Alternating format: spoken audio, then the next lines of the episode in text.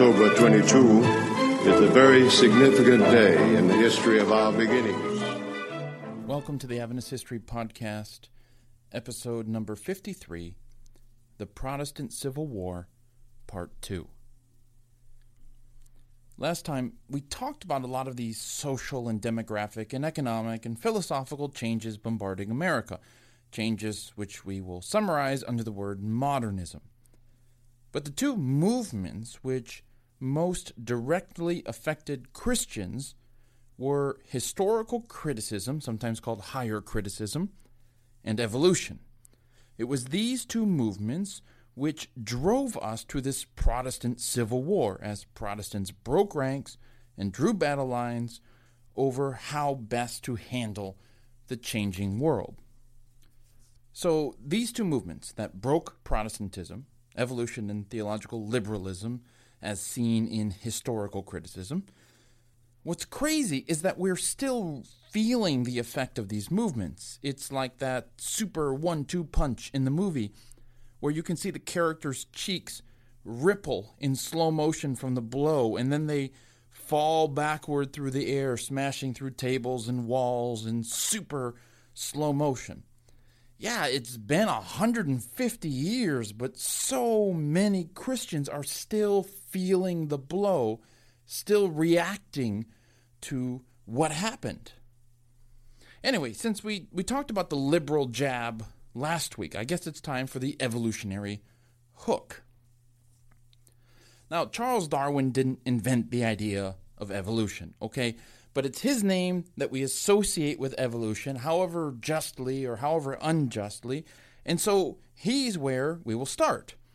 Like all great heretics, Darwin began as a theology student. That shouldn't be surprising because so many of the first scientists were clergy. You believed that God created the world, so by studying plants and animals, you were also studying the wonders of God. Darwin loved collecting beetles, which was kind of a hobby in England at the time, and he loved mapping out the geological strata in Wales, for instance. To him, science was about gathering and organizing facts to figure out how the world works. After graduation, Darwin got an offer to journey on a ship called the Beagle. You may have heard of it. Darwin's dad thought the trip was a huge waste of time, but Darwin's uncle defended the idea on the grounds that studying science is a useful skill for a future clergyman.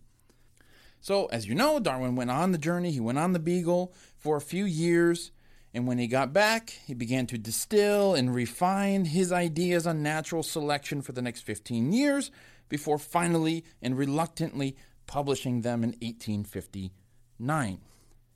One historian said, Darwin's revolution was special, an intellectual shift that had only happened maybe a half dozen times in all of human history.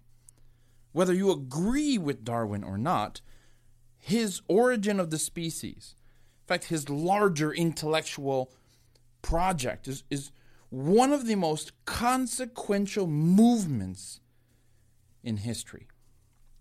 And it really matters whose history you read, because many Christians see Darwin as a kind of supervillain, a plague sent by Satan to destroy the church.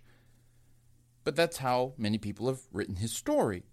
Christian preachers have mocked Darwinism as if only an idiot could believe such a thing. On the other hand, many atheists have been telling a story where Christianity is the villain. Christianity has harassed and persecuted free thinkers throughout history. Poor Galileo. Christianity hates the idea of truth. They just want to preserve their own power. They don't like questions and da-da-da-da-da. So that story has been told too. And frankly, I think that these storylines are tired. They're worn out. Whatever the implications of Darwin's ideas, he never set out to do anything to Christianity. In fact, he resisted most people's calls to expand upon his ideas, to explain the ramifications of his ideas, especially as it pertains to faith, and he refused to do so. Have you ever had one of those moments where you trip over something and you fall on your face, and the pain and the shock of having fallen makes you just instinctively angry, like you just a wave of anger goes through your body, and you get up and you're looking around for someone or something to blame, and you mutter something like, those dumb construction workers, they built this curb too high. If it were just 2 inches lower, I wouldn't have tripped.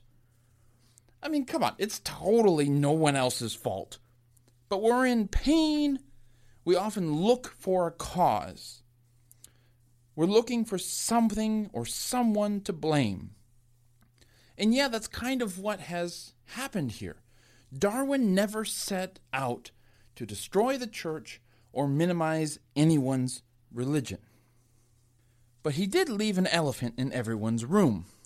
Scientists argued about to what degree Darwin was correct regarding natural selection, while the clergy argued about what the implications of Darwinism meant, the implications of natural selection, as Darwin had proposed it, what that had meant for their religion. Darwin's own friends wrestled with his ideas. Asa Gray had no problem with natural selection, arguing that it didn't contradict Christianity at all. Darwin's wife remained a devout Christian too. Thomas Huxley was evolution's bulldog. He thought the church would have to completely accept evolution in order to survive. At his famous debate with some bishops at Oxford, the bishops mocked Huxley for thinking his grandfather was an ape. Huxley retorted that he would rather have an ape for a grandfather than to be related to an ignorant priest who criticized scientific ideas he knew nothing about. Huxley liked to use the phrase, the church scientific, to refer to evolutionary scientists. Science was a new religion. Science was the first few rays of sunlight waking mankind up from the nightmare of religion. Like I said, a tired idea. As for Darwin, he only slowly became an agnostic, though he didn't see his views as some kind of new religion. He didn't see science as a religion, as Huxley sometimes did. He also didn't believe that someone could be a theist and an evolutionist, so he disagreed with Asa Gray on that point, but he did defend Gray's right to believe it. In our last episode, I noted how Darwin's Origin had initially to take a back seat to church debates in England over liberalism and over Catholicism. It was hardly noticed at first. Those who did notice it, especially in America, dismissed Darwin with a wave of the hand. An Episcopalian journal said, well, if Darwin is right, then the Bible is, quote, an unbearable fiction and, quote, a monstrous lie, end quote. I mean, we couldn't be wrong the past 2,000 years, right? I mean, like, what are the odds of that? William Bell Riley rejected evolution with one sentence, quote, the first and most important reason for its elimination is the unquestioned fact that evolution is not science. It is a hypothesis only, a speculation, end quote. Few people recognize the significance of Darwin's work, and so dismissal is usually the first reaction. I'll never forget when Steve Ballmer, former head of Microsoft, dismissed the original iPhone. $500 for a phone, he laughed. It's the most expensive phone in the world, and it doesn't have a physical keyboard, so business people won't want it. Ballmer, perhaps a little too easily, dismissed the threat of the iPhone. He laughed at one of the greatest personal tech innovations in the 21st century. Darwin, like the iPhone, survived the dismissals, of course, and that's when evangelicals began to pay closer attention. In 1873, American evangelicals met for the first time to formally discuss evolution. Almost everyone there was confident that evolution would never survive an import to America. And yet James McCosh, president of Princeton College, stood up and said something to the effect of, why can't we be evolutionists and Christian? Echoing Asa Gray. Charles Hodge, another Princeton professor, replied that either things developed by chance, as Darwin was teaching, or by design, not both. Of course, if Huxley complained that clergy needed to stick to religious issues and leave science alone, Hodge complained that Darwin and his friends needed to leave religion alone and stick to science. Science couldn't determine whether God existed or whether he created the universe. To Hodge, science and faith were not opposed. If they were, then the science was false. Though Hodge and Huxley were on opposite sides of the debate and opposite sides of the Atlantic, they were of the same opinion that evolution was an all-or-nothing decision. Not everyone saw it that way. Before Darwin, the Princetonian Christians took scientific news in stride.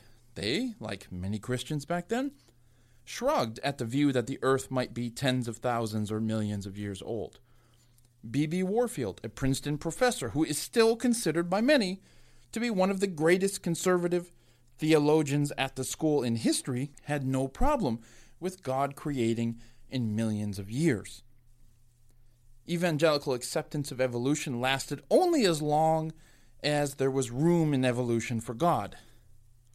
A. H. Strong, president of Rochester Theological Seminary, wrote, quote, "We grant the principle of evolution, but we regard it as only the method of divine intelligence," end quote. James McCosh believed that the problem of evolution was that it was being preached by atheists, who ignored any hand of God in all of this. And if we could only get the science of evolution into the hands of committed Christians, we would be able to establish evolution on a firm Christian basis. It's worth repeating that James McCosh was not a liberal. He was very much an evangelical. Yes, he was totally to the left of Hodge, but still right of center on the theological continuum, if we could just map him or chart him somewhere in there. McCosh was still trying to incorporate evolution into his high view of Scripture. He sacrificed the literal six-day creation, yes, but he kept the rest. Princeton was yet a conservative Christian school. Liberal Christians embraced evolution without much of the stress of trying to make it fit into some biblical model. Schleiermacher, a German philosopher, had long since interpreted the kingdom of God as an ethical and social reality here and now. What matters to him is that we follow Jesus' example and learn to love like him. One liberal scholar wrote, quote, "The one main fact is that somehow or other I am here," end quote.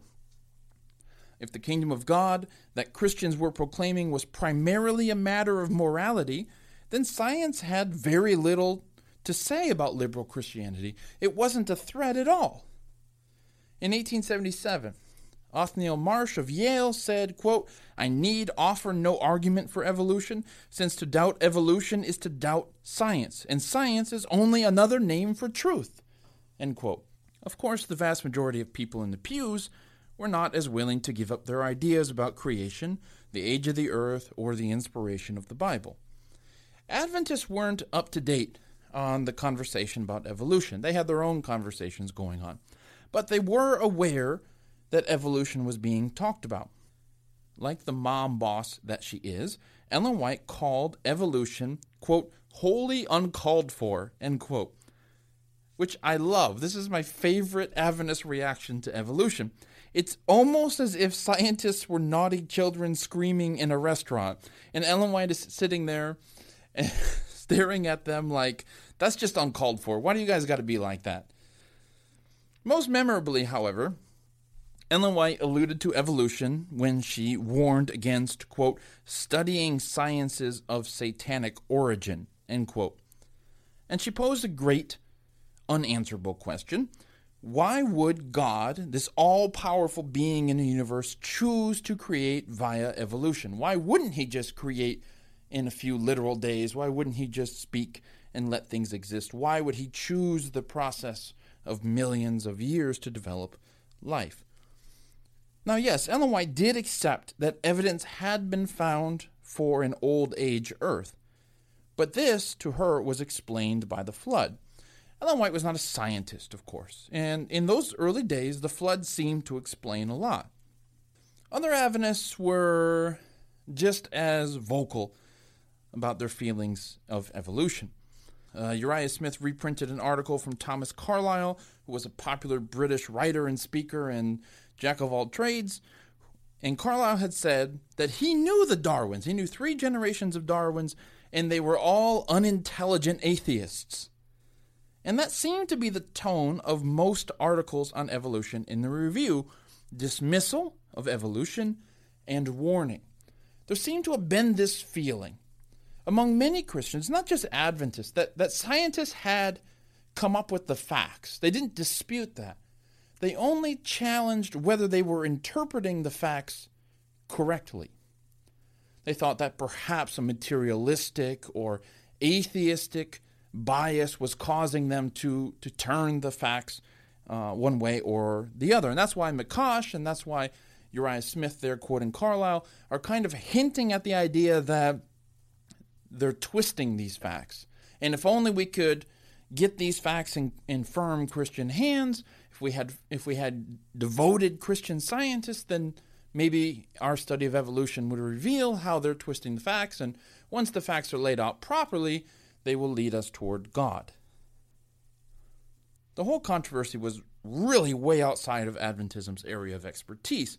Modernism itself was outside of Adventism, whose colleges were not in the prime position to grapple with historical criticism, who didn't have geologists on tap.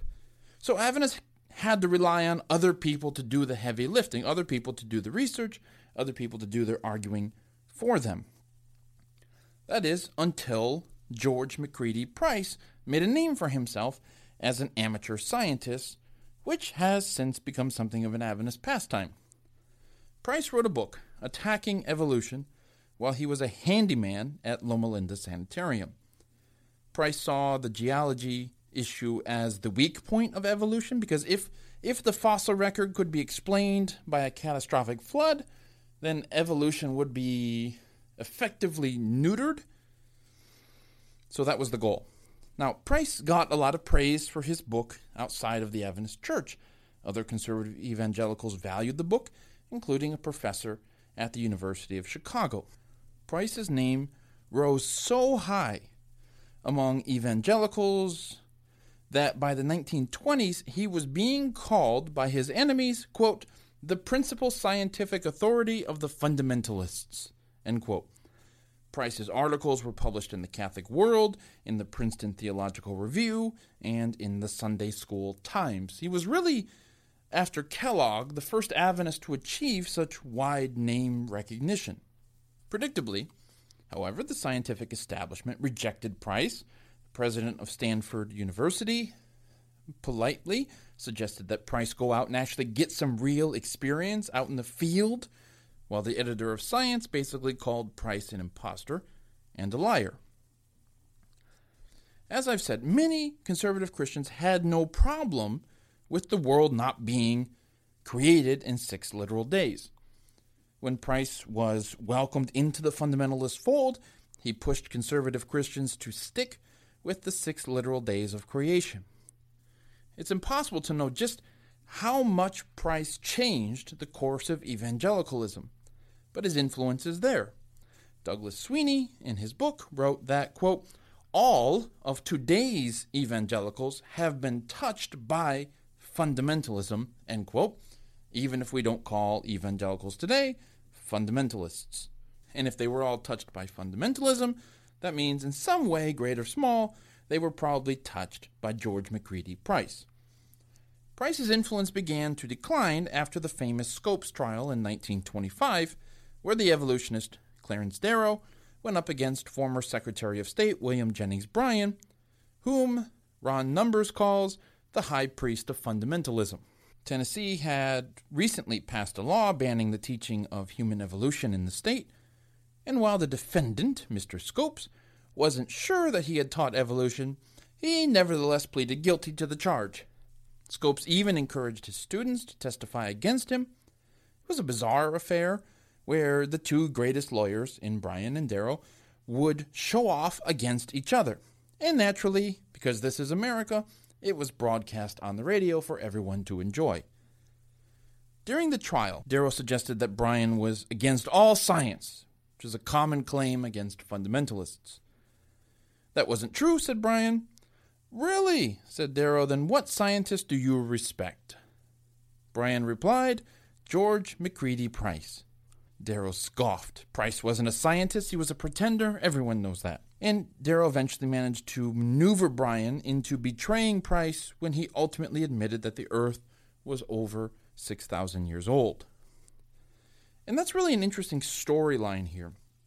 Fundamentalism seems to have temporarily stopped the evangelical drift toward accepting at least some of evolution's claims. That drift was happening among evangelical intellectuals before fundamentalism, and it has resumed in recent decades after fundamentalism has declined. It seems like it would be a good idea, now that we are near the end of a two-part series about liberals and fundamentalists, to talk about what a fundamentalist even is.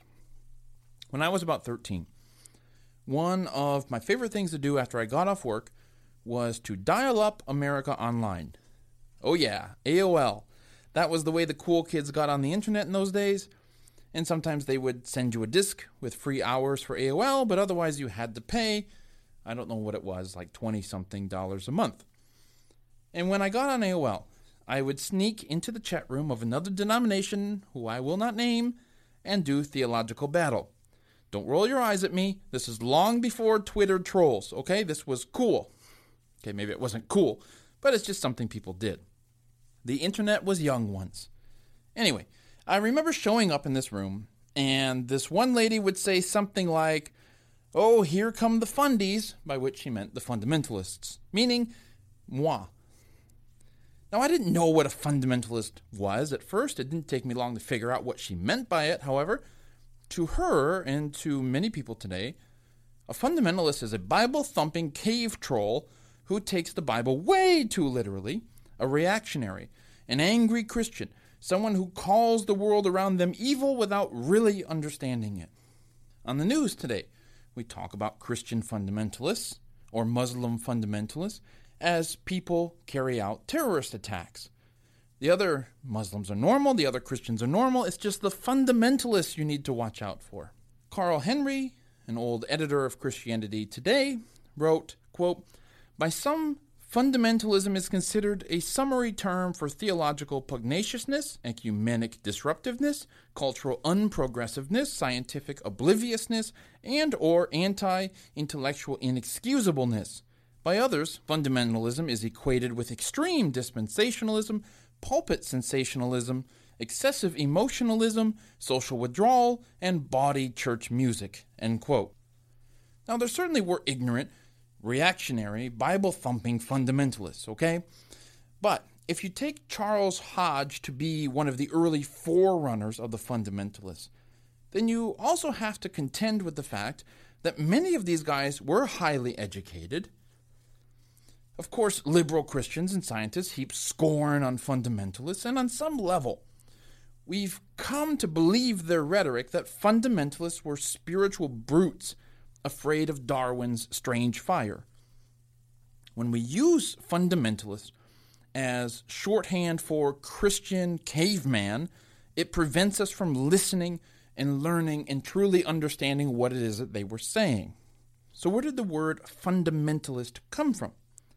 It was coined by a man named Curtis Lee Laws, who gave that name to some conservative group of Baptists who were insisting that Baptists should stand by the fundamentals of their faith.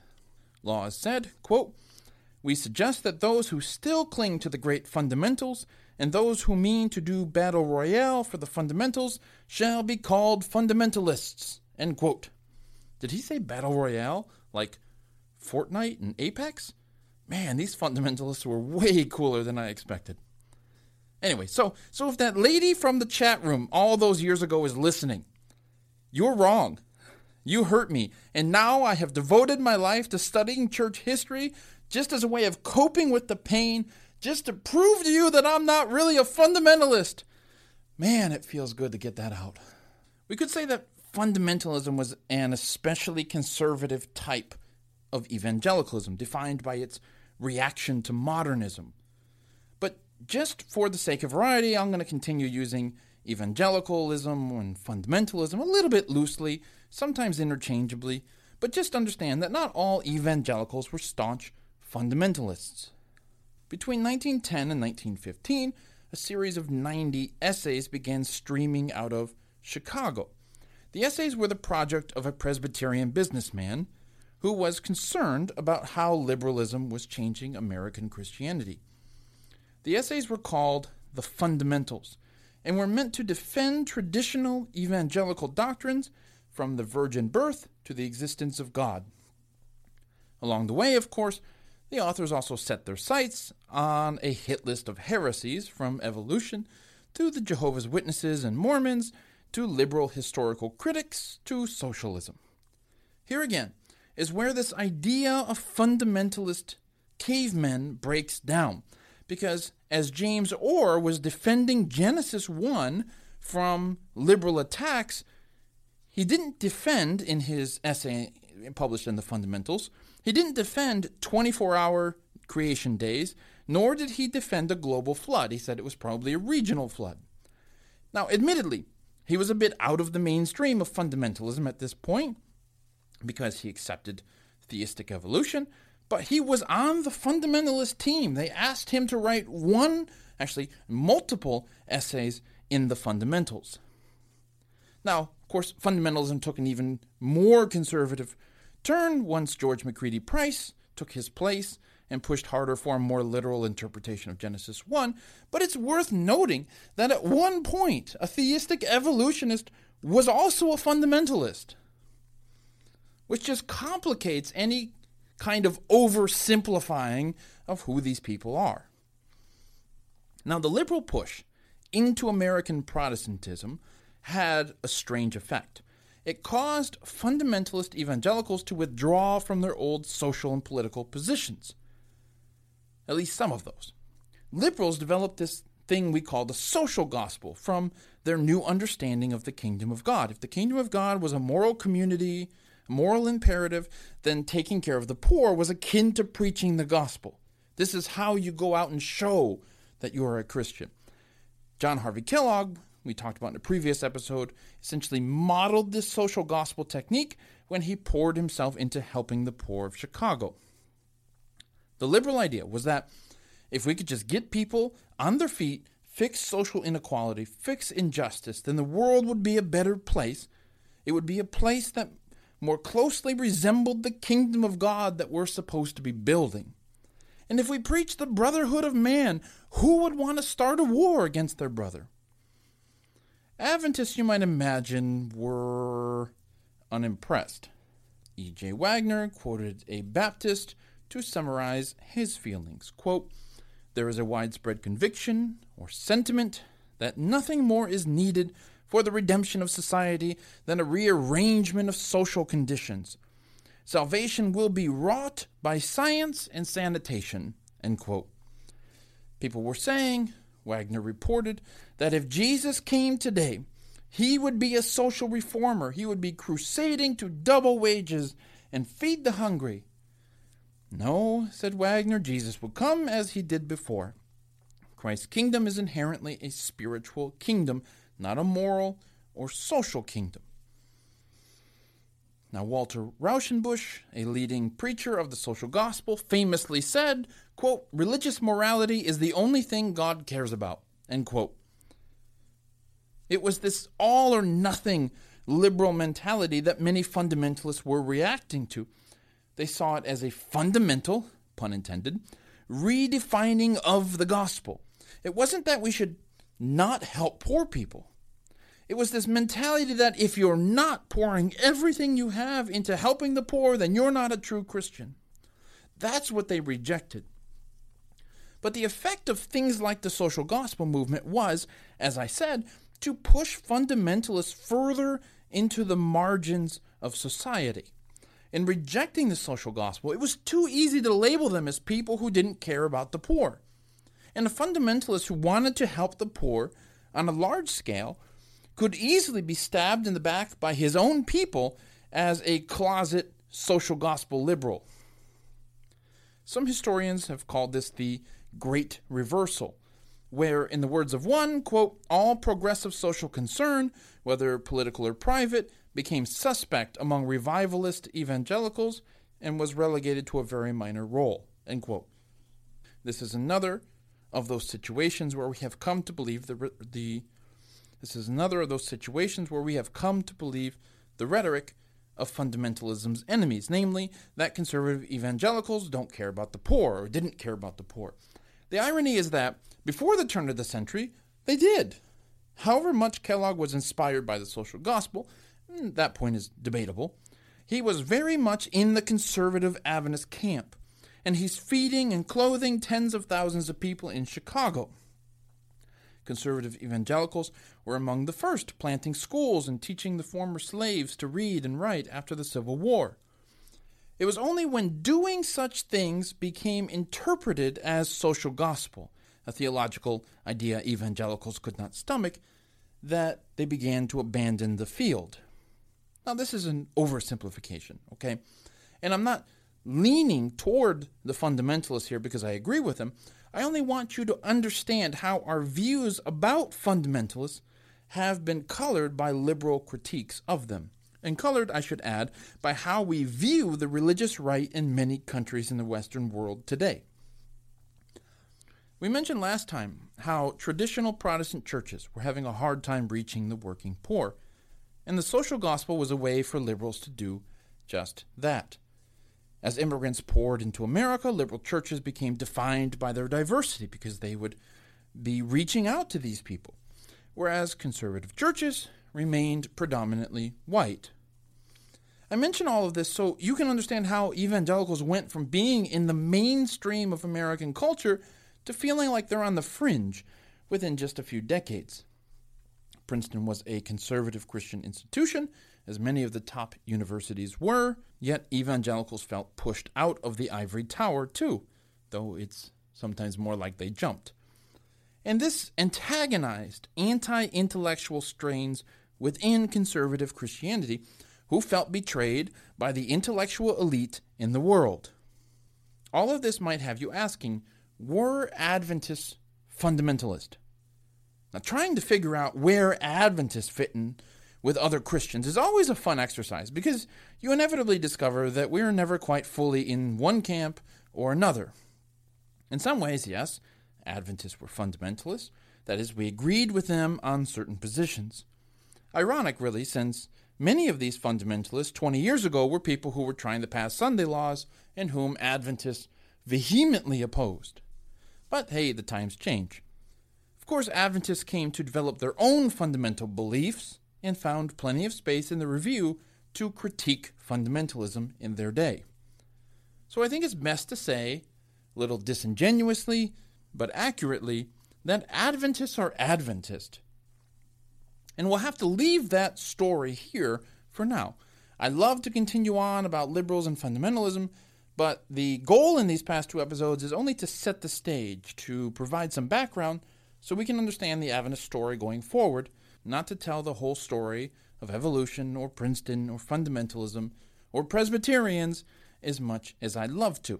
So we'll sum it up and just say that modernism's challenge, especially through evolution and historical criticism, was fundamentally, again, pun intended, epistemological. That is, how do we know what we know? How do you really know that Moses wrote Genesis? How do you really know that Jesus rose from the dead? How do you really know that God didn't evolve life or that God even exists? So the liberals and a number of conservatives who embraced evolution early reacted to this challenge by broadening their interpretation of the Bible. Okay, so maybe Genesis 1 was never meant to be a literal account of creation. Fundamentalists reread the Bible from an even more literal perspective than previous generations had. They began talking about the Bible being verbally inspired, that every word in the Bible was specifically chosen by God to be there. And of course, for that to be true, there had to be one true translation that everyone was supposed to use, which is not the NIV. Spoiler alert. So the left went further left, the right went further right, and Adventism found itself having to make an uncomfortable choice. The Protestant world was breaking up, but the choice was made for them, really, because they just had more in common with fundamentalists than they did with liberals. At least they could talk with fundamentalists. They spoke the same language. That didn't mean there weren't problems, especially over this whole verbal inspiration thing, because it got some Adventists thinking, how is the Bible inspired? How is Ellen White inspired? Modernism raised the question in the church, how do we really know what we know? And dealing with that question would lead to one of the most controversial meetings in Adventist history, the 1919 Bible and History Teachers Conference. And we'll talk about that next time.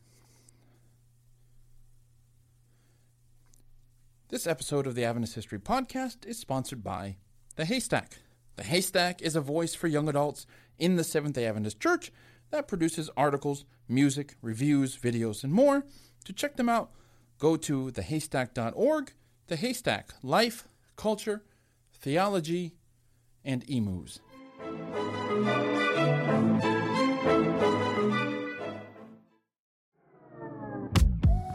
Hey, it's me again. If this episode didn't quench your desire for more Adventist history content, then go subscribe to Adventist History Extra. It's a private podcast that I do for those who support the Adventist History Project.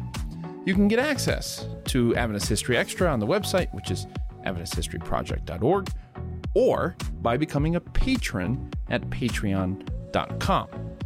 Now, there's more variety at Adventist History Extra, in case you were wondering. I do some interviews. Sometimes I do bonus episodes. You know, we had a good episode here in the Adventist History Podcast, and I want to talk some more about it. Other times, I go behind the scenes at conferences I attend, like the Women in Seventh-day Adventist History Conference. What's more, just as a second announcement for you, Michael Campbell and I are leading a bus tour in October 2024. So, if you want to go drive around New England a bit, see the sights, and have some fun, well, you can sign up for our bus tour newsletter, once again, at AdventistHistoryProject.org. And we're going to keep you up to date there about what you need to know to go and sign up for that and all of that. So just to be very, very, very, very clear, we don't have a sign up for the bus tour itself, but it's a sign up for the newsletter so you can stay informed about the bus tour, so I don't have to make announcements every single time and interrupt these episodes and all of that. That's where those announcements are going to be. So if you're interested, head on over to the website. You can sign up for the bus tour newsletter over there. Okay, I think that about does it. Thanks again for listening.